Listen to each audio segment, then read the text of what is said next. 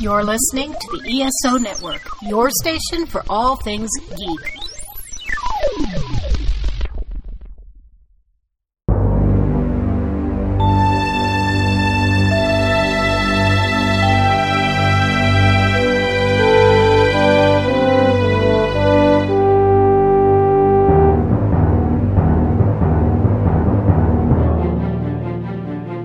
Welcome back to Earth Station Trek, a show where we trek from the early days on NBC to the future on Paramount Plus and everywhere in between.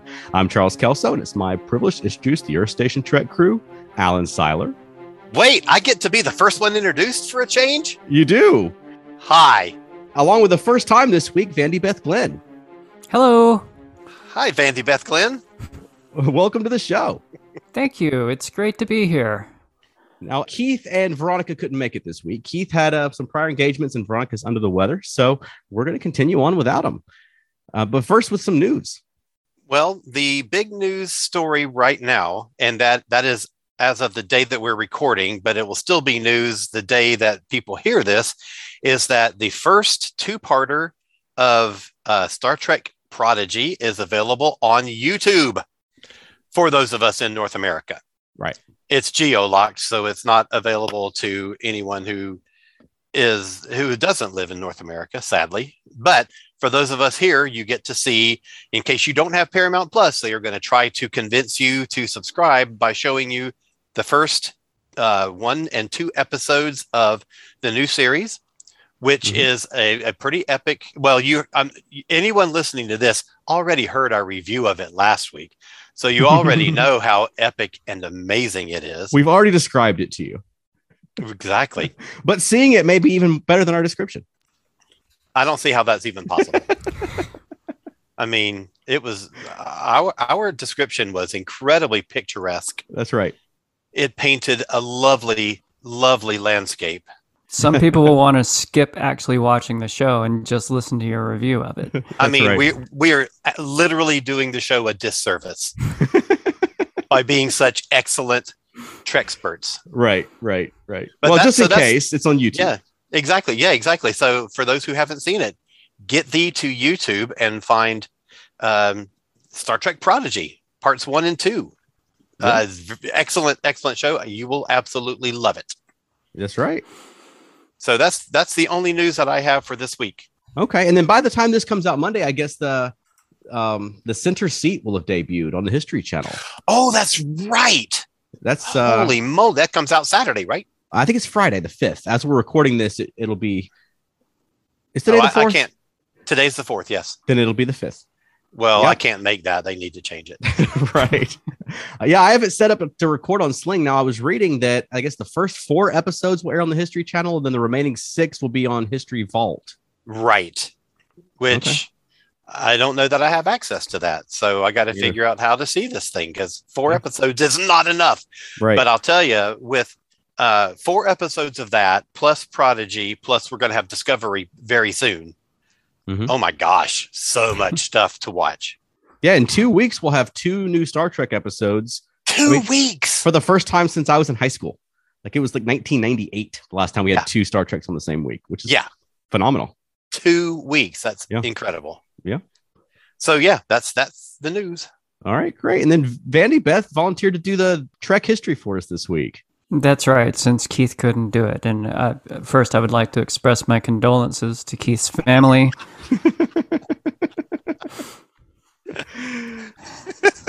uh, in this difficult time, and if there's anything I can do for them, let let me know. Um, but yes, I do have some. Uh, I couldn't find a lot for November eighth in Star Trek. Um, I, I went through the air dates of all the episodes of all the shows, and uh, there it seemed like they were being awfully coy with November eighth because there are a lot of shows that, that dropped on the seventh and a lot of shows that dropped on the tenth but uh, very few episodes actually uh, hit the air on November 8th. I could only find three out of the entire history of Star Trek. Wow. Well, three's not bad. Uh, I guess not when there are 366 days to choose from. But uh, uh, 1968, November 8th, was the original air date of the season three, episode eight, of the original series, For the World is Hollow and I Have Touched the Sky. That's a fun one. Yeah, it is. was Yeah. one, one of the few episodes, as I remember it, that had a, a, a, a romantic interest for Dr. Dr. McCoy. Yeah. Yeah. Mhm. Absolutely. And one of the best titles in Star Trek history. I love the Definitely- long, pretentious title. yeah. Yeah, I don't know if it's the longest title in Trek history, but it's definitely up there. Yeah, it's a contender. Uh, Deep Space Nine probably beat it Mm. with one of the the war. Yeah, there was a Uh, Mhm. couple of long ones, and Discovery's done a few long ones too. Yeah. Yeah. Yeah, true.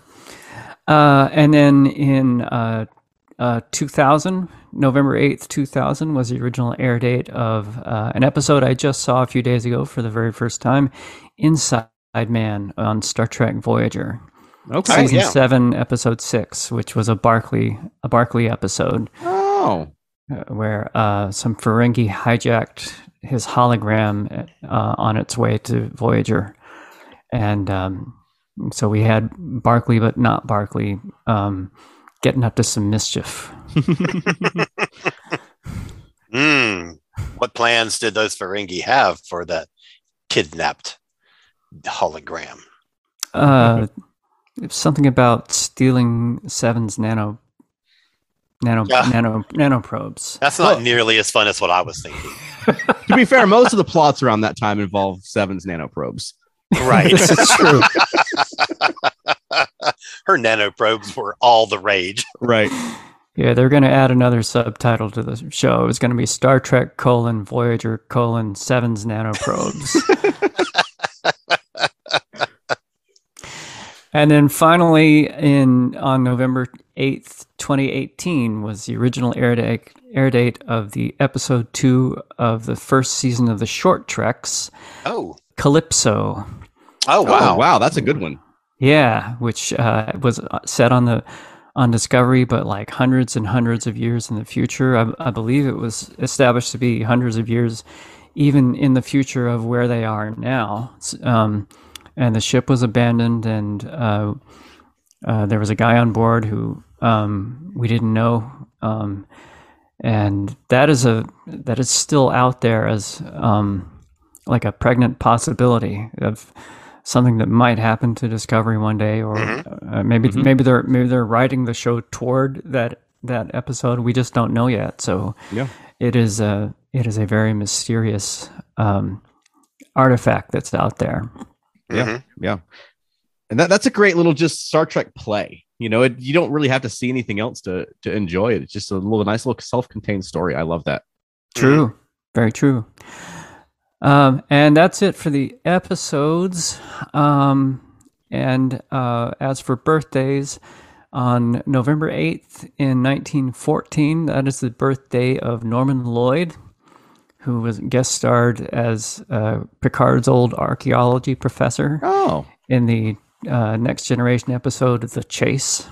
Very nice. Wow. Uh, Norman Lloyd uh, finally died like a, a year or two ago at the age of 106 or something like that. He was Wow. uh, he had been part of Hollywood for a, a very very long time, and he worked with worked with Orson Welles, and mm-hmm. um, uh, he was he was uh, quite quite a person, quite an actor, and and it was a it's it kind of thrills me that, that to know that he was part of, of Star Trek.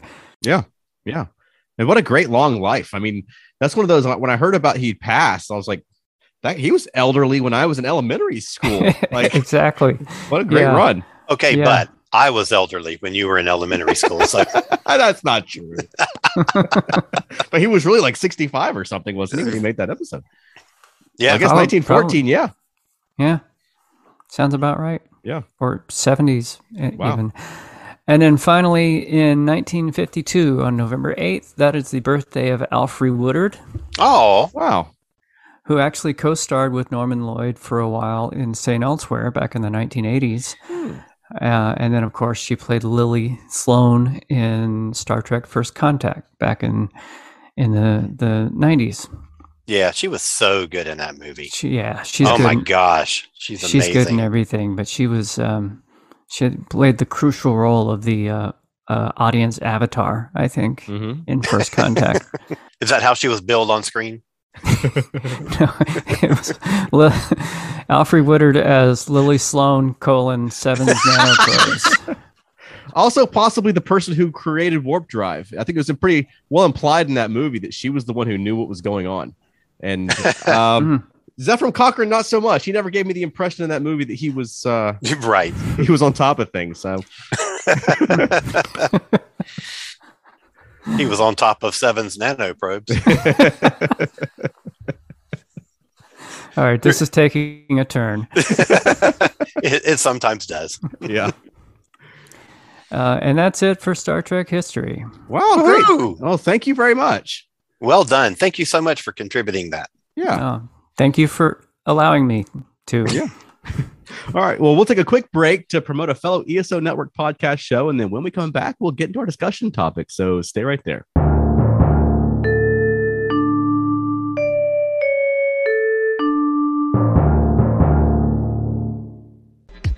We're the Con Guys, coming to you straight from the nerdy heart of Hollywood, California.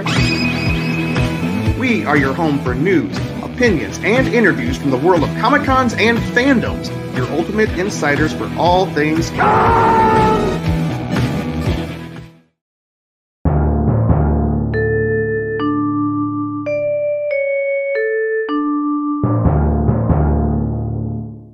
with Star Trek Prodigy debuting the Janeway hologram this week, we thought it would be fun to just talk about some of the great and not so great hologram characters from Star Trek history. Did anyone have have one they wanted to jump out with to, to kick it off? No. not really. Meh. Well, okay. So I think the first one that comes to mind for me, and and the first one that really sort of sets the template for the others, was uh, the creation of the Moriarty character in Next Gen as the foil for Data's uh, Sherlock Holmes. Yeah. Which the two episodes that he appear in are are two of my absolute favorite early TNG episodes, and the actor, of course. Is mostly known as the butler on The Nanny, which I love. Yeah. I mean, it's it's such a it's such I mean, it's a different role. It's so it's much darker, much more, you know. I mean, I can't say more um You're saying you're saying his role as the butler on the nanny was much darker than much darker, yes. the lightheartedness of his Moriarty. right. Watch out, Cece. Well, yeah, yeah, he, he was really the first great hologram character. Yeah. They, they tried to act like Minuet was, but Minuet was just a non character. And they acted like she was so mind blowingly realistic. And Ooh. she- Min- all she did was Minuet hang out was- at the bar. Yeah, she didn't She- do anything. That was dumb and useless. I but, disagree. okay. Okay. I, I liked Minuet very much, and and I think I I, I think Moriarty um, was not a great character because it, it sort of uh, went beyond what I think uh, holograms should be capable of in a way that, that they didn't really explain. Sure. Uh, I mean, Hmm. you, you you can't you can't create a, a, a basically a, a living creature just by telling the telling the computer that you need one, and that's and that's basically what happened in that episode. you would think there'd be some sort of safety protocol in place to prevent the creation of sentient life by mistake. Well, yes, well that and and that gets into the whole thing of why aren't safety protocols hardwired into the system so that you can't disable them but that's Yeah. a that's a completely different t- that's a di- different very long discussion Yeah, Moriarty had the ability to reach uh, his powers beyond the holodeck and, and affect the ship itself, uh, which is terrifying. It certainly was, yes, for them. yes Since this is your topic, what was the first one that you thought of? Well, Moriarty s- Okay. springs to mind immediately. The doctor. It all of course, begins there. Because, Of, well, yeah, I mean, the because doctor. we had is seven sort years a- of him. Yeah, the quintessential hologram character. Um, and I, I thought the doctor is one of the best characters on Voyager. Um, Robert Picardo is always great, he's always entertaining. Um, and Definitely. really took that character farther than I would have expected them to, you know, from in the beginning of the show when he couldn't, he basically was just grumpy and couldn't leave the sick bay. right. And then they took him in some wild directions over the course of the show, Pro- mostly because anything you throw at Picardo, he can he can handle. You know, he's comedy or opera or or or, or, or, or drama, like we saw in uh, real life when he had uh, Yeah. dealing with you know his holographic family. Uh huh.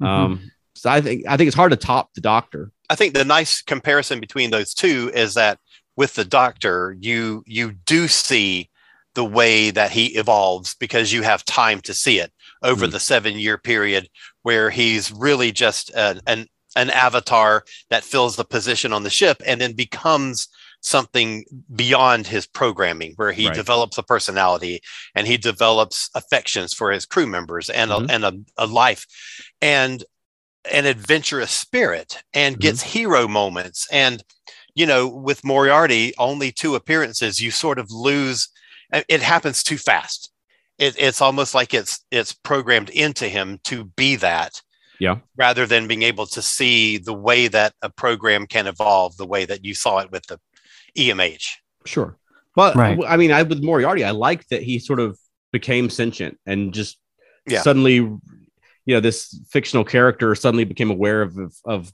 more than he really should have been. You know, Mhm, um, absolutely and I and I like the effect of the character's you know holy crap moments when he's calling for the arch, and he's drawing a picture of the Enterprise, and they're like, "This is creepy. This should not be happening," um, which I, I I- I think is fun. You know, Mm-hmm. all right van de beth what's your what's your first thing to mind Well, I was actually going to say mi- minuet until you. ah, until, until we crapped all over that well, why why do you like Minuet? I, I like I like minuet because um, uh, yeah, you know it, it's if you take the basic idea of of holograms in Star Trek and you run with that concept and and don't pretend that there's more to it than that, then you can have a character like minuet who appears to be well rounded um, and who who uh, is is can be seductive and can can you know um, uh, affect a real person um, uh, enough to to draw Riker's eye. Um, Mm-hmm. uh, Not that, not that that's all that difficult. Yeah, and she was able to Uh, pick up on Picard's French accent. exactly, Mm, right? yeah Um, but there was never any pretend. There was never any pretense that there was anything more to her than Hmm. Mm. being simply a um, uh, a, a holographic uh, character, a, a construct. I mean, it's Right. like right you know, it's like being impressed by a character in uh, in a video game that you're playing Hmm. Mm-hmm. uh, that that is Yeah. particu- particularly well drawn. It's not that you're mis- mistaking them for a real person, Sure. but you can still be impressed by the craft work, Okay. which is different from being impressed by the German band Kraftwerk. but not much different Not much different. since they do use holograms. but you- that makes me think of another example of where we got a, a really nice comparison between the holographic representation of someone and the actual someone, and that was Leah Brahms, Mm. where um, right. Jordy, Jordy, you know, has the computer make a make a give me give me a holographic sex doll of Leah Brahms constructed from her personal logs, which I don't see how he has access to, and um, her technical journals and you know all these other things, and it comes up with this image of a person that is completely different than what the actuality is. Hmm. And I, re- I thought that was really, really nicely done. And I thought it was, a, it was such an, an interesting lesson in no matter how accurate you can get these things, it's never the real thing. True. Mhm. Yeah. I I guess Jordy was just lucky that it wasn't a, a matter of public record that the real Leo Brahms was smart enough to defeat Data. Wow. that that ups, ups also went a bit into the the privacy violation of being Oh, able to yeah. create realistic Yeah. people on the holodeck. right. Which we get into, um, you know, a little bit of territory with uh, Dwight Schultz's character. Yeah. Barclay. you know, where he's you know, and I and I love that first that first Barkley episode where he I mean he's a he's a shaky character at best, and then recreates these people in ways that he is comfortable, you know, interacting with Hmm. when they intimidate him in real life. And I think that's really uh, fascinating. And and the fact that he gets more and more sucked into his fantasy world Hmm. is is fascinating. How did he get in Starfleet in the first place? I mean, I know he's incredibly smart and stuff, but I don't know. Yeah, he doesn't seem to have the, the psychological profile you would need to be a Starfleet officer. Uh, well, speaking as a Navy veteran, I, kn- I knew people like that in officer Okay. candidate school who uh, they were usually usually they were nuclear power candidates, which if that makes your blood run cold, it should. But there were a lot of people who got into OCS um, who had 4.0 GPAs and who Mm, were, were brilliant at all the math and all the science and all the Mm. engineering, um, but they had just had zero social skills. Mm. Yeah. And, and some of those people managed to make it through the program. So, yeah, I, I found it very, very credible that somebody like Barkley could find him, find himself where he was, um, Mm. and and yet be completely ill-equipped for dealing with any of it. Mhm. Yeah. Of course, I guess too, Starfleet would have a different view on that sort of thing. We see later in lower decks that you can have a training program where all of your shipmates are yeah, in, in compromising situations as part of your training. So okay, you know, we were talking about Moriarty, and that was the first thing that came to my mind when we talked when we you know n- named this topic. But now that I think about it, I think really the first holodeck, true holodeck story that we got was Dixon Hill, right? hmm Um, So Moriarty was in season two, Dixon Hill. So Hmm. that was our first sense of what a holodeck could do. You know, in in like we saw it in Encounter and Farpoint, Yeah. but this was the first time we really saw it create a world and populate that world and present a story that our characters could interact with. Hmm. And I absolutely love that episode. Um, Yeah, the secretary, the the thugs, everything. I just absolutely loved it. The dialogue was so well written. And I forget the gangster's name, but I love that old actor that plays the gangster. Lar- Lawrence Tierney. Yeah. They yeah, that that episode was great. The the I guess the, the, the one that leaps out to me most as a character, I guess, would be the bartender the Mm. bartender. in the Dixon Hill one. Is that the one? Are we talking Oh. about the one with Loxana Troy? Or are we? Or am I thinking of a different? No, well, the the first one was when uh, Picard is gonna, you know, have his like mystery. I'm a I'm a PI, you know, and Crusher's gonna go in and grill him like a fish, you know. Yeah. No Loxana. Okay, I'm conflating two episodes then. How dare you? I know. There, there were there were multiple Dixon Hill episodes. There were, though. yes, yeah. Mm. but the first one is is one that I'm Mhm. thinking of. I never enjoyed them too much beyond that. Hmm. That never really kind of captured the because I think that one was sort of like really close to the end of TN of, of season one, Mhm. and you know season one had sort of a rocky path, and I think that's really the first one that solidified in a way that was a, a successful episode and showed you what TNG could be. Yeah. Loved it. Yeah, I never really bought Picard as a Dixon Hill guy. You know, that, that he would spend his time reading 40s mystery novels. You know, oh man. Yeah, that's a good point.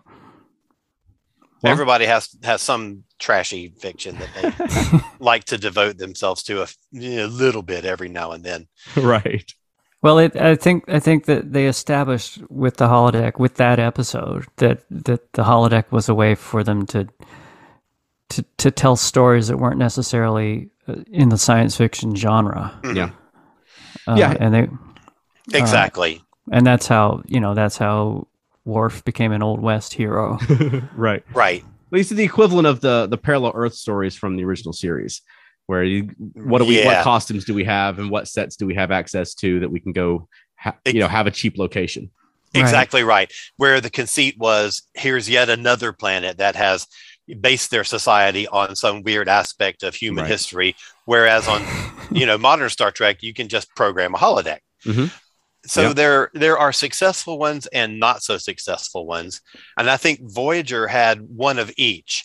Um, the one that I really enjoyed was uh, Leonardo da Vinci, where Janeway would come in and work in his workshop and you know talk to him and yeah, I, I love Mhm. that. Yeah. The the awful one was that stupid Irish community Fairhaven thing. Oh, I hated that. yes, That was so awful. that was that was the the Voyager writers declaring to the world how much they hate Irish people. yeah, yeah, and it, it, it comes off like a romance novel. It does, yes. Very much so.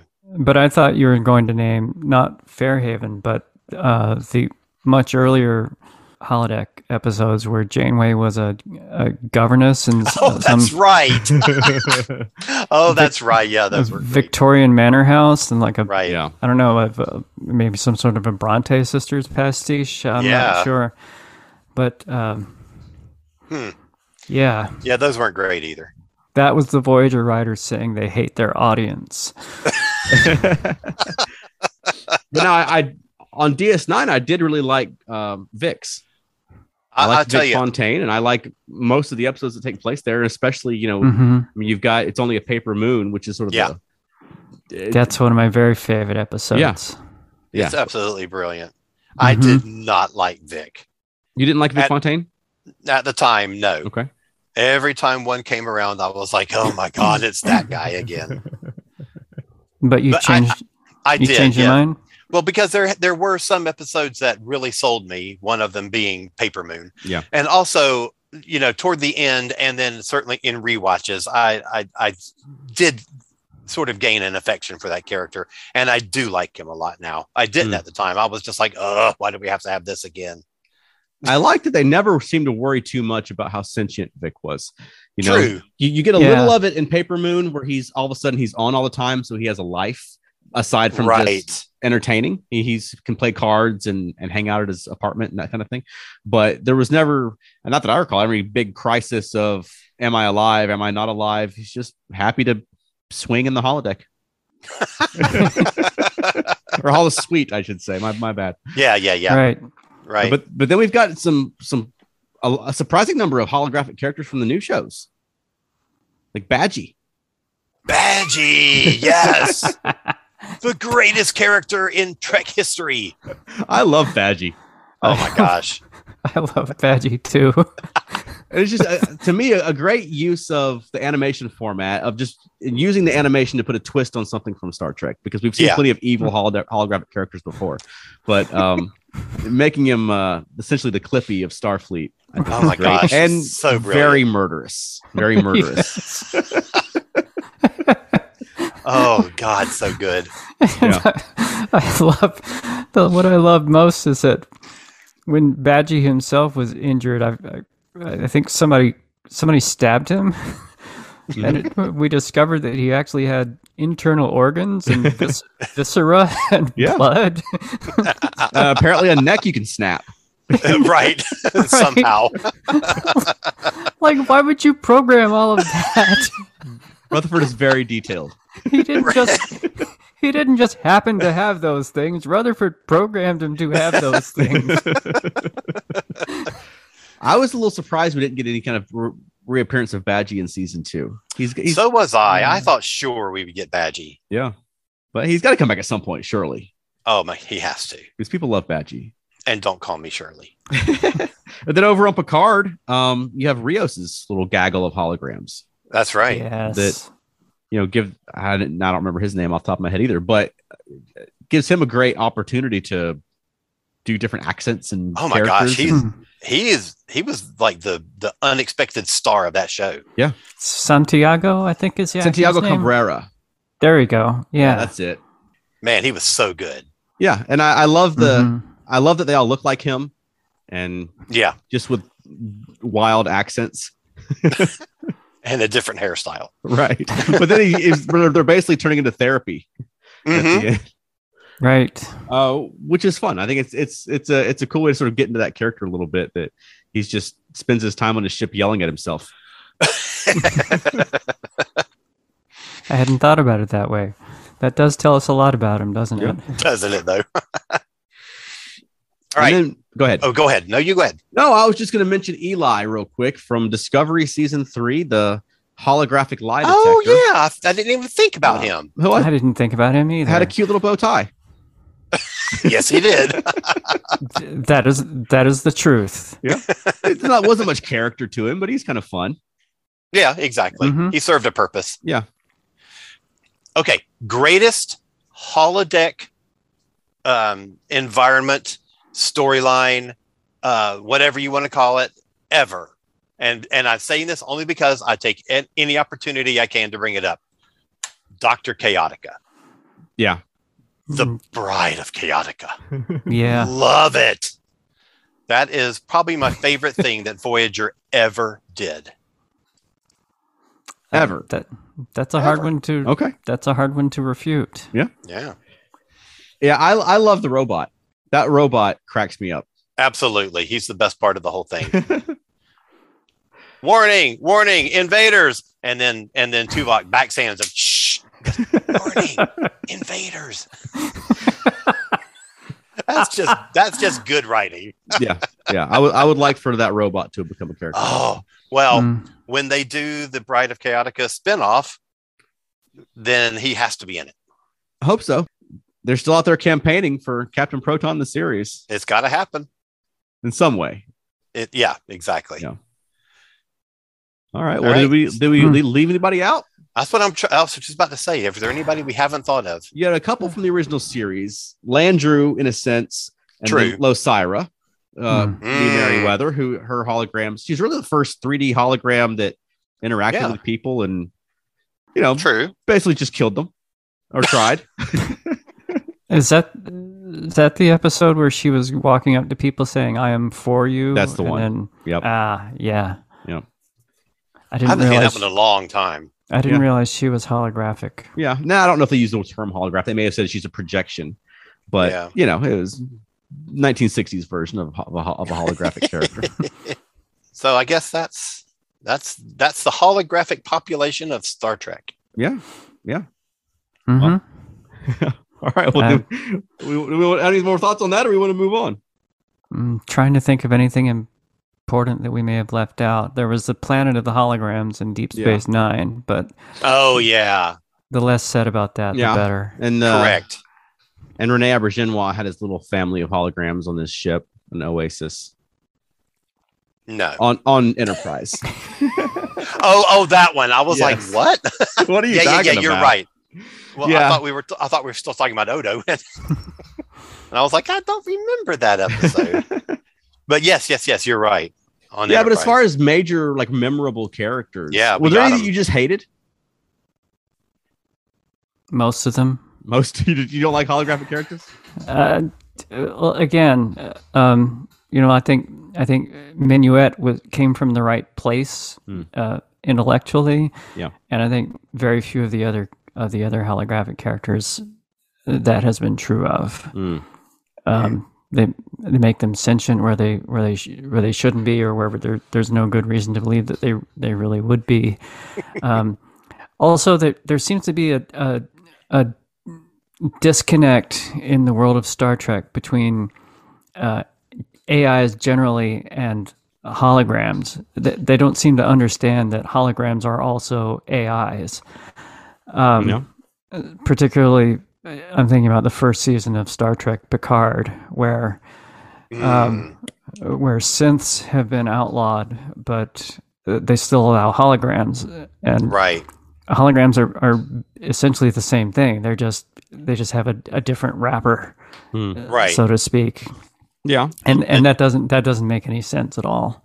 Well, it That's a could in good part point. be because you know, like a, an AI can operate, or a, or a synth can operate independently, where you would imagine a hologram would be confined to a holographic matrix. True. So you'd think they'd be a little easier to turn off anyway. But Yeah. I mean, that depends, I guess, on if you've got holographic matrices everywhere. Maybe it doesn't matter. You know, True. right. they can just go Or, wherever they want. or then you invent a mobile emitter and then True. Yeah. Yeah. Or over what distance can a hologram be projected? yeah, true. You know, Exactly. Six feet. six feet. That's it. Hard, hard limit. Hard limit. Yeah. Yeah, and there, but there does also seem to be a difference uh, or varying degrees of sentience among holograms. You know, some holograms, you know, you walk up in your street clothes in a holodeck and they don't notice any difference. And then some, like the doctor, seem to be fully fleshed out people. And Well, I it's guess the difference of ordering them from Amazon or ordering them from Wish. Well, it literally is just the difference of telling the computer to make it sentient. but basically, yeah. So a- along those lines, and this is something that we haven't really gotten to on the show yet, but we have the the whole thing of uh, the AI on Discovery, which takes on the entire ship, basically takes on full sentience, Mhm. which I still assume comes from Arium uploading all of her memories into the ship's computers mixed with the sphere data. It's all going to come into this big personality. I, I'm, It, I- it I- could. I don't know. I don't, it- I don't know that we've seen any evidence of Arium, at least in season three. Uh, Well, seems- we the did implications see- seem to be that the sphere data is causing it. Sure, but what's the sphere data going to b- base it on? I don't know. Arium's Arium's personality that she Okay. downloaded all of her memories and It could be. interactions and yeah, I Hmm. hope what you're it right is to about be that. alive. I would like for Arium to have some purpose. Like Right. I would like for that to. I don't want to get on a tangent. No, no, Yeah. no. I didn't like. I, I- I, I was wild about the handling of Arium. Oh I'll say well, that. we can Yeah. we can do an episode about that. Yeah, yeah. So yeah, I'm with you. But speaking of speaking of Discovery, uh, there was of course that whole episode set on the on the the Kelpian ship that Hmm. was all holograms. That's right. That's true. Right. Good Mm, Near catch. the, Yeah. near the end of season three of Discovery, and Yes. that that episode was the first time that the rest of the crew were able were able to see what's his name, Gray, Yeah. Adira's boyfriend. That's right. yeah.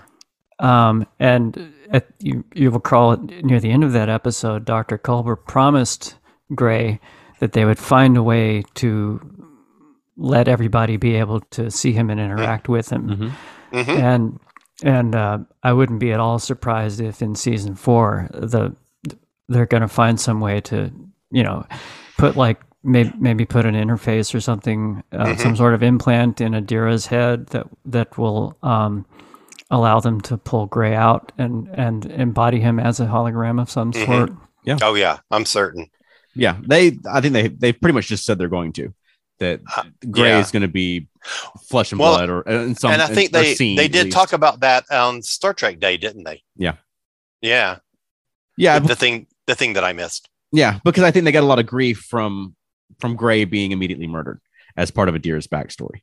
That they've Mhm. said that I think they're they're it's similar to what they did with Culber in season two. That they're they're gonna they're gonna turn that around and and make Gray Yeah. a three dimensional character on the show, which I look forward to because I thought Gray was great, and I and I, I and I agree. love his interactions with Adir. I think those two are, are great together.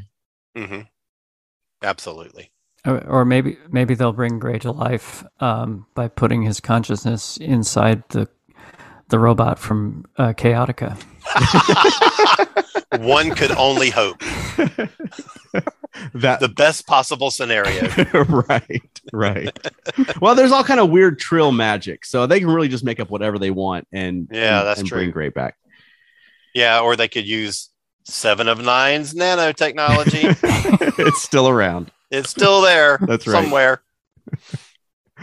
All right. Do we have any more any more thoughts about the holograms before we move on to our prodigy discussion? Me either. Yeah. Yeah. All right. Then we'll take a quick break for a, a message from the ESO network. And then when we come back, we'll be talking about the third episode of Star Trek Prodigy Season 1. So stay right there.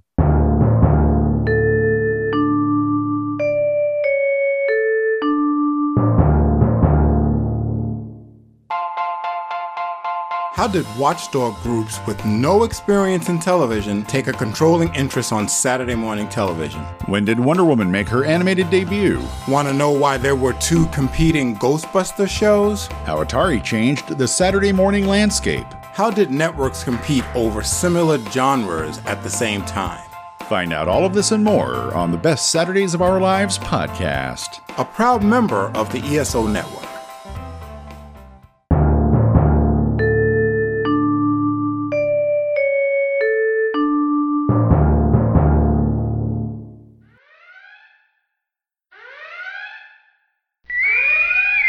Spoiler alert! Spoiler alert! This is not a drill!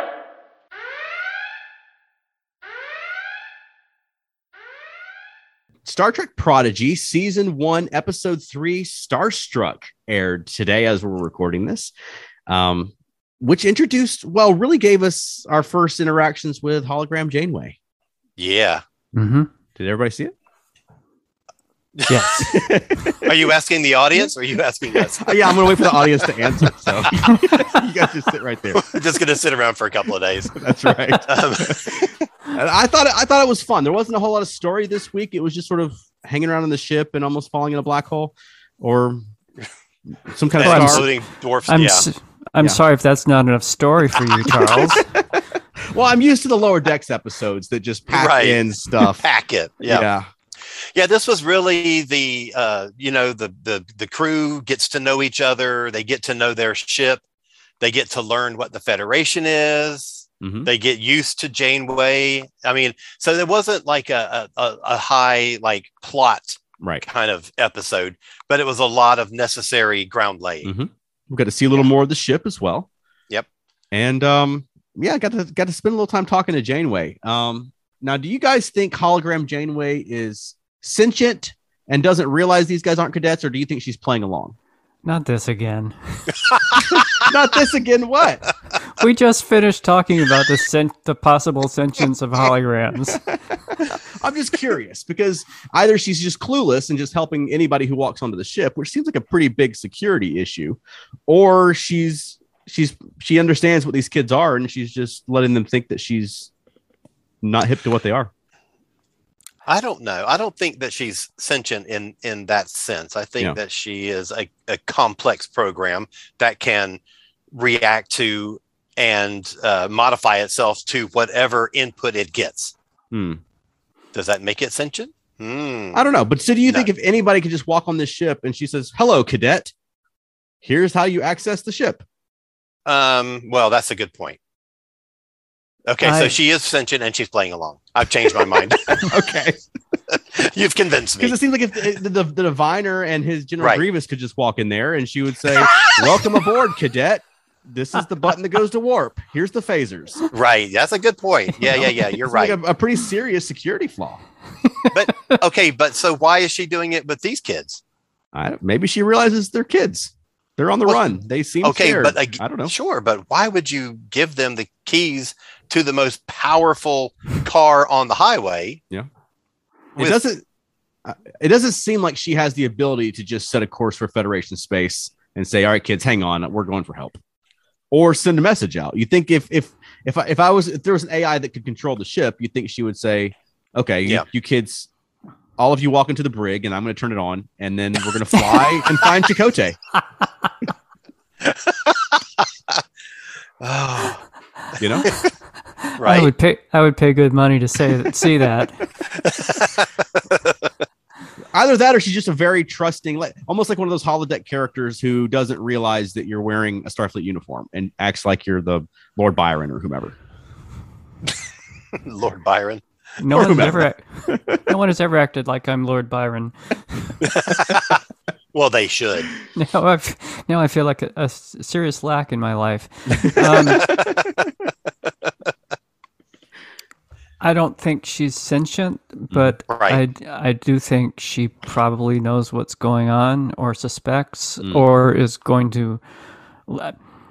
There is going to be a, a revelation sometime this season where everything everything comes out in the open, um, a- and all the characters, the, all the the characters and Janeway are going to make make their peace with working together.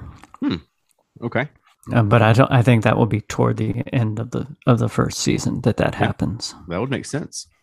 So the real question is where is this show going to go beyond the first season? Yeah. With Chakotay after them, with his Federation cronies, and with uh, Gwen's father after them. Are they it's it's just going to be a series where they're constantly on the run? Yeah, like these Wha- kids wha- just hot rodding around in this starship for X Which I number of mean, I'm seasons. fine with that. What I'm- is this?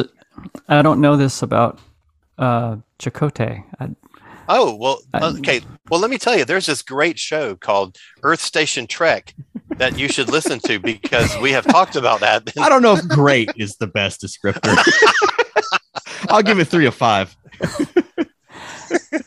I mean, it's Um, great. It's great this week, Yes, that's well, true. tr- clearly, Yes. clearly. yes. but I, I, mean- I mean, no, seriously. I listened to the show. yeah, I and know. I know. I don't.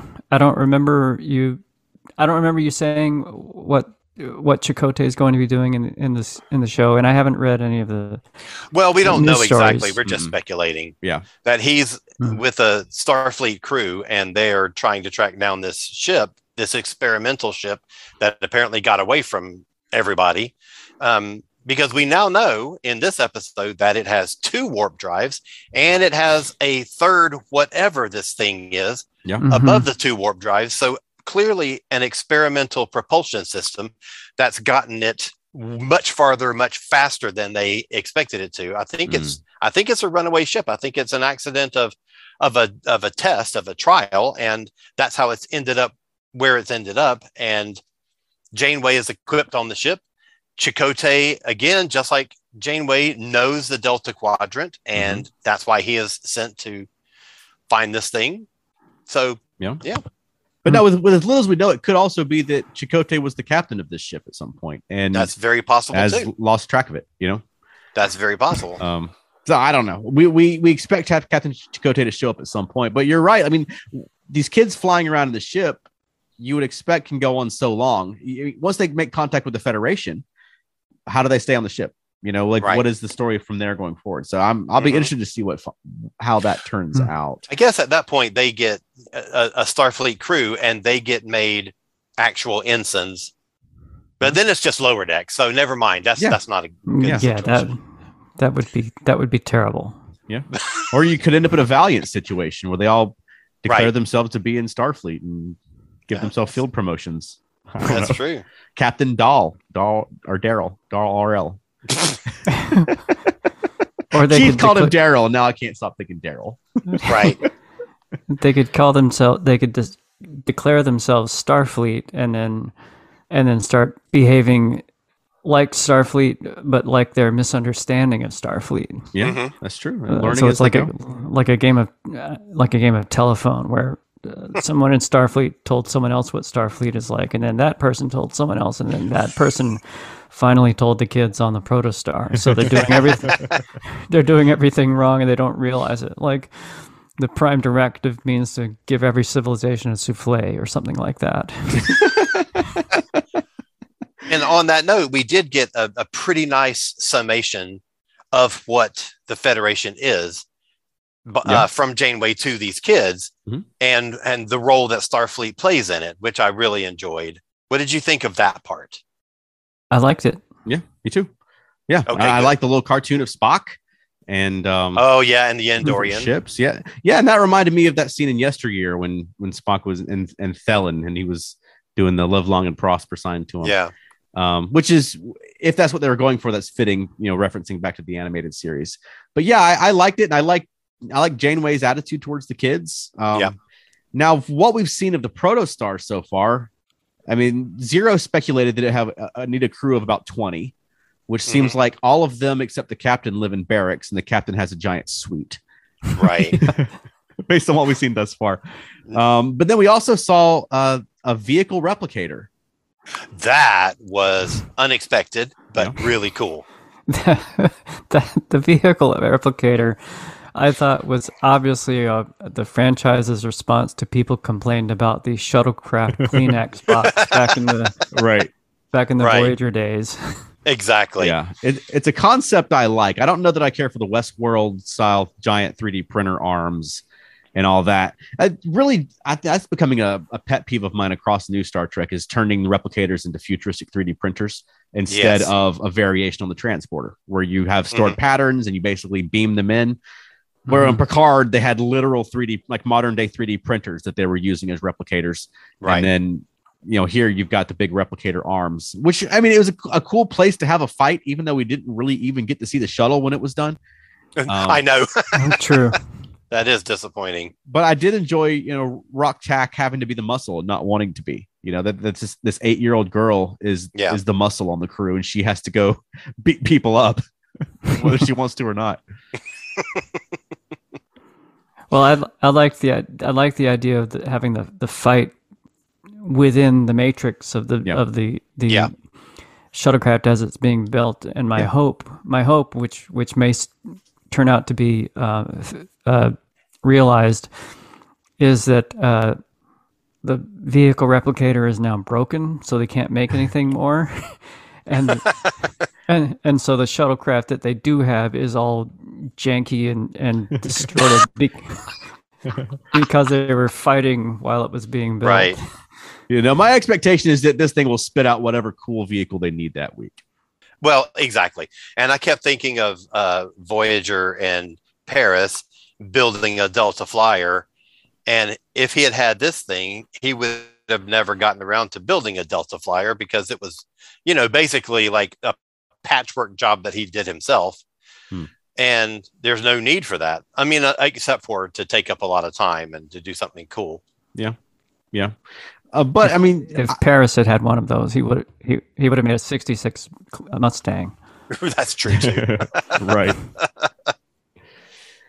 Uh, yeah, the episode I I, I liked it. I, like I said, not, not a whole lot happened. as part of Janeway's uh, lesson on what the Federation is, um, and we got the the cool little like parade of images of Vulcans and Andorians and all this kind of stuff. We also got a really cool um, look at various starships, and we Mm. saw Voyager, and we saw uh, um, a, a few other ones, and the Enterprise C, and and a couple of other cool things. And I don't know if it was Discovery or not, but we saw a crossfield which was really interesting.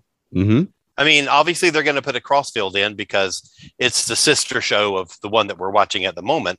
Um, but we don't know a how many crossfields were ever built. We know of Right. Discovery and the Glen, Mm-hmm. and both of them were reported destroyed, and one of them has been Mm-hmm. classified. At least its mission and its crew have been classified. So you know there could well be other crossfield ships out there, and that's just a picture of one of them. True. Now, technically, the um that Ralph McQuarrie study model from That's Uh, yes, the '70s was in um, the Best of Both Worlds battle yes, because it was one of the derelict Hmm. ships. So you could argue that there's you know that's right. evidence of crossfield class ships you know in Starfleet history. hmm Yeah, absolutely. But I, I, I enjoyed that. I, I love, you know, I love ships, Mm-hmm. and I love seeing some of these other ones that you know you wouldn't have expected to see, like, um, like the Enterprise C was really neat, and you know things like that. Mhm. Absolutely. It's funny too that they're going to a, you know, let me help you set a course. We can set our own course. We're going to go to this one point on this map that's illuminated in red. right. I'm gonna go to this giant flashing red spot on the map. What the heck? Right. I thought it was Mars. Mm. Yep. Nope. It was what, what was it? A s- uh, exploding star? I forgot already. Yeah. It was uh, um, it was a white dwarf eating a red giant.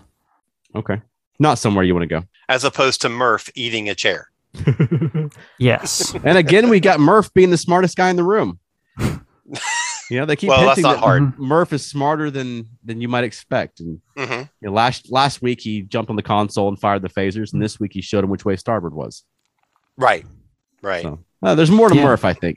Oh, absolutely. And I'm Murph looking is forward to great. finding out what and who he is. Oh well, w- we know what he is. It's right there in the name. He's Irish. If you say so. Only if Murph is spelled with a PH and not an F, right? What's a nickname? Sure. They just need to reunite him with the the Irish planet from next gen. exactly. Alan loves that one. Oh, boy. All right. Did anyone have any closing thoughts about uh, Starstruck? It was good. Uh, I- I'm looking forward to more story. Yes. You know what I mean? yeah, Like next week, we need to really get rolling on on what's actually happening on this show. That's right. And like we're at least give us clues about where the ship came from and Right. what's going on. Why Right. are their alpha and delta quadrant species mi- m- mission matched? You right. know, like what what's going on? what what was the diviner's purpose in uh, for uh, zero because we Mm-hmm. know that there was some particular thing that they had zero for right. yeah there's so much stuff What does what does Nutrigoop taste like? It looks pretty good actually. it does look it does look good. I didn't i'm think sure it looked it tastes bad. like chicken Maybe. Uh, I, I I want to know. Uh, uh, I want to know why I should like Gwen, because so far I really Hmm. we're going to get don't. there, I think. I think Yeah. we've got hints this Um, week that we're going to get to. Her father was enslaving children, and she Yeah. can't she can't make any better excuse than I was doing what I was told. Right. Right. That's Right, going to have to and- get better. Yeah, Mm-hmm. absolutely, and I, I I'm sure that's going to happen. But speaking of that, stealing children, uh, we have Rock who says you know doesn't know what to order from the replicator Yeah. because she only has ever known one thing, I thought which that means was that nice. she has no, but that means that she has been in this life from her tiniest, you know, her Yeah. earliest memory. She's never known anything but this right. Mhm. how did she get there Hmm. how was she raised you know to to be old enough to work in a mine i mean i think that's but also you know we we've uh, we've gotten medusan and we've gotten tellurite and we know that we don't know what uh, Dal's race is we have not heard the word bricar yet No, we which i haven't. think is interesting so does she know what she is I don't know. Yeah, Hmm. that's a good point. Hmm. That's a very good point. And then something else that was pointed out on I saw pointed out on Twitter that I didn't catch. Uh, you know that last week Dal mentioned that constellation, the the window of heaven or whatever he called it. Yeah. though it's a, a Voyager reference that Oh. um, in Body and Soul, when that alien captain was making the moves on the Doctor in Seven of Nine's body, that that was like a grouping of pulsars that he was showing her out the window, like in the sort of romantic scene. oh, i Hmm. got your i got your group of pulsars right which I didn't I didn't pick up on that, so I thought that was uh, no a I, nice I little would touch. never have Hmm. remembered that Yeah, wow I didn't re- I didn't remember that, and I saw that episode just last week. Oh. wow.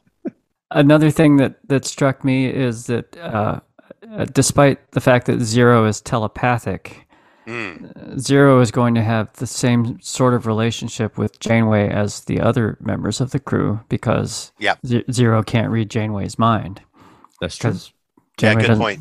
doesn't have a mind to read.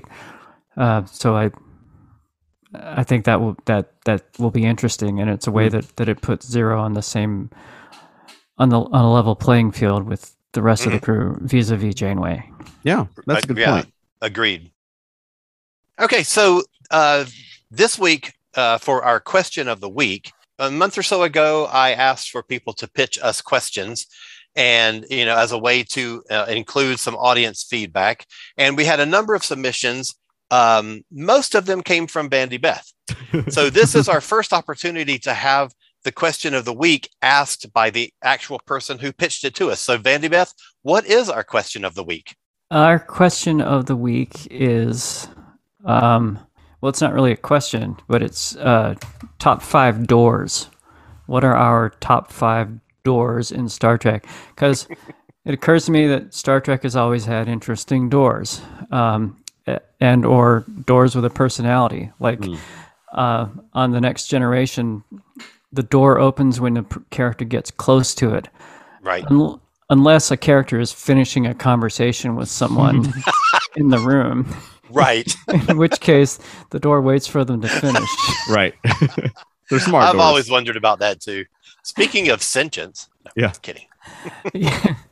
and of course, uh, for uh, the original series, uh, that that um, low resolution, decrepit, um, old blooper reel that was passed around conventions for twenty years, um, Right. a, a, a big portion of the running time of that blooper reel is people crashing into doors because the production assistant didn't open it, didn't pull the pull them apart quick enough for Right. them. So, um, and then also you've got you got uh, the Guardian of Forever, which is a kind of door. Yeah. Mhm. You got the Iconian gateways, Mhm. which are another Yep. kind of door. So. Um, if you think about it, they've done some interesting things with doors in Yeah. Star Trek over the past 50 plus years. Uh, but my favorite doors in Star Trek have always been the doors on Deep Space Nine, those big Cardassian gears Mm. with the windows in them, Mhm. because they're just so ridiculously over over designed. Well, they, they feel like a like a big airlock, like a big Exactly. brutalist airlock. Like you feel like that Yeah. thing is sealing when it closes. Yeah. Exactly. You know, Um, but that I mean, one of the first, I remember watching the first episode of DS9 and just being blown away by those doors. right. I was like, holy cow, that is the coolest door I have ever seen on Star Trek. So Yeah. yeah, I'm totally with you. That would that would be my number one. That I would rank Yeah. that one at the top of my list. Like you believe it's going to protect you from space. Oh yeah. Right. Like that thing Like is the just cur- open. Yeah, exactly. But it's just so cool. Yeah, it the is very Cardassians, the Cardassians were preparing for space hurricanes with those cool. doors. Right. I also loved the doors to Cisco's office. Hmm. It's a, a more mundane Yeah. uh, answer than um, Iconian windows into whatever. but no, um, Don't mock me. You're mocking me. never. I will not be Never. mocked. Charles, you've got to have some good doors. I, I like the uh the holodeck arch and doors. I I think do that's too. the, and they Mm. they have that iconic sound that no other Mhm. doors make. That Mhm. you know you always know when it's a holodeck door opening. They've Right. got Yeah. that very distinctive sort of like they interlock into each other. You know, uh, Yes, with a, I love that. little cutout. I think the holodeck doors are great. And Yeah. yeah, it's like you wouldn't want to see that appear. It's like, oh crap, I'm in a holodeck.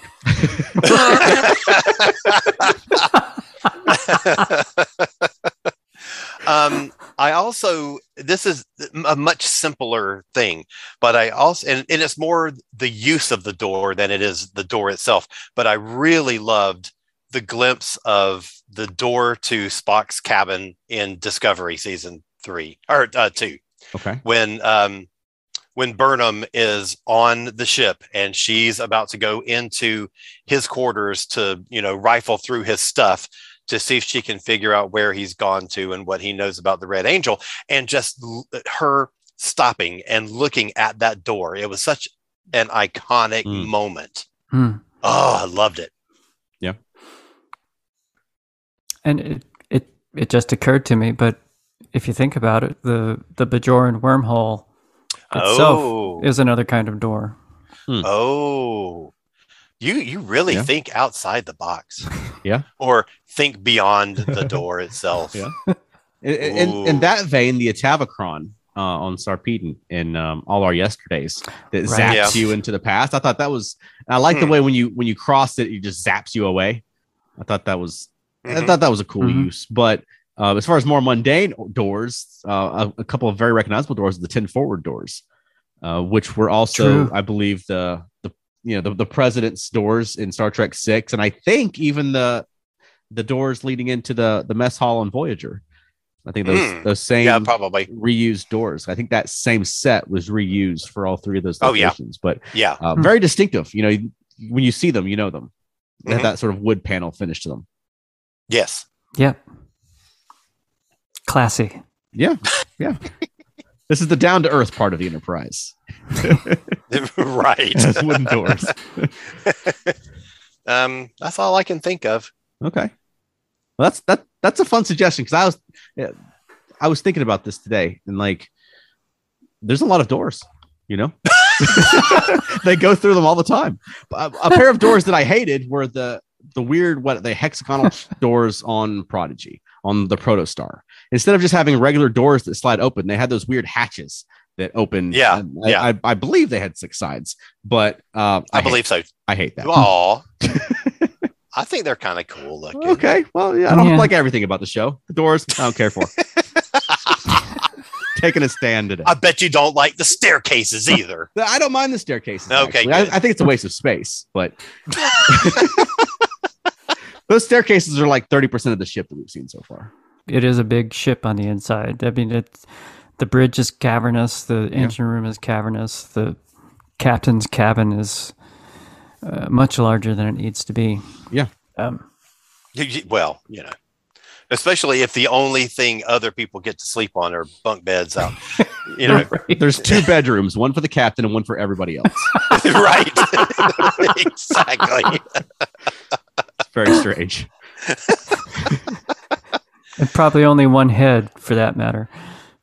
Yeah, that's right. well- exactly. Well, the captain may have his own or her own. the captain has, Their yeah, without a doubt. Yeah.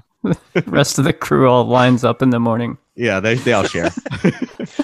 Right. So for the crew, their least favorite door is the one that the captain gets to walk through to go to his or her own quarters right. in a resentful, fist shaking manner. Fie upon thee. There's never been a Starfleet mutiny, but they're really pushing it with this ship design. All right. So thank you, Vandy Beth, for a great question of the week. Um, For anyone listening, if you have a question that you would like to pitch to us, you can drop it on uh, our Facebook page. You can message us through Facebook or you can email us at earthstationtrek at gmail.com. And you can also use any of those methods to give us any other kind of feedback, you know, Yeah. your favorite episodes that we've done so far, or a topic that you would like to see us cover, or um, that's all I can think of Or what you thought of Prodigy, or or what you thought of yeah that's another good thing or how's your how's your day going? oh that's a, Yeah, that just would be really just nice send us just an let email. us know yeah I don't care how their days are going. and I, I I have one last thing that i have to say Mhm. before oh no actually i'm going to save it for the for veronica's uh passing or parting thought good, good. Because you got big since, shoes since to i had fill. to fill in for her last week i'm going I to have to know. do it this week too Go ahead and come prepared every week, just in Mm, case. i can't do that I can't do that Well, next week you'll have to because Veronica and I will be absent. We'll have Oh, i um, know Oh, we'll have a rotating crew over the next few weeks. So next week I'll be forced to watch Fiddler on the Roof instead of talking about Star Trek. So um, there'll be some other voices, which is good. We get some other other opportunities for people to talk on the show. But um, thank you, Vandy Beth, for being here this week. I really appreciate it. This has been a lot of fun. oh, thank you for having me. I've really enjoyed it. And Where, where, Yay. where can people find more of you on the internet? Uh, I'm on Twitter at Red Velvet Cakes, and uh, I'm on I'm on Facebook under my own name, Vandy Beth Glenn. And the most interesting thing I do there is uh, I'm uh, currently reviewing uh, every top ten list from the Billboard Hot 100 for the 2000s, the decade of the 2000s. And having said that, it's important to say that you have done this since the very beginning of January 1970. So, well, no, I've I've only been doing it for about a year. oh, I know, I know. but the top tens f- for this is the fourth decade of top Mhm. tens that you've done now 70s, 80s, 90s, yeah, 2000s. So, you're going to do the 2010s? Definitely not. Okay, good. I have found myself uh, paying less attention to the 2000s than I have the other previous decades. Hmm. Anyway, so- Yeah. but Right. I've, I've thoroughly, thoroughly enjoyed you doing that. It's been such a fun exercise to follow along with. It has been a lot of fun, and I've enjoyed your contributions. Alan, where can people find more of you on the internet? Uh, you can find my publishing company at cosmicpress.com, K O Z M I C press.com. And you can find me at Hulanta on uh, Facebook and Twitter. Awesome. And where where can we find you? Feltnerdy.com. Well, no. Very well I thought done. that was pretty good. Uh, It or- was. Veronica and I were just recently guests on the the latest episode of Earth Station Who, talking about the the first episode or first chapter of Doctor Who Flux, the Halloween Yeah. apocalypse. So if you're into Doctor Who as well, you want to hear Veronica and I talk about it, check out the Earth Station Who feed, and and we're on there. I listened to that episode. Oh, great! It was it was enjoyable. Oh, thank you. All right. So do you have a closing for us, Alan? Um, yes, but I forgot what it is. Hang on. Oh, oh, oh! I remember. I remember. Okay. It's just like she's here. I mean, I have to try and capture her spirit when I do Right. this.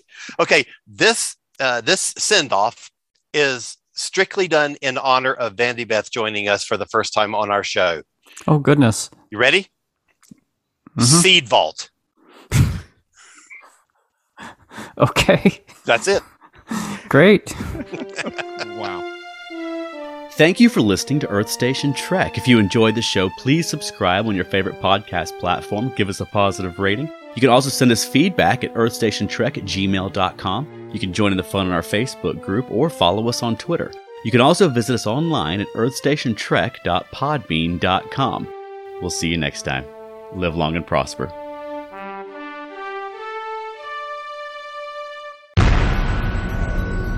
This has been a broadcast of the ESO E Network.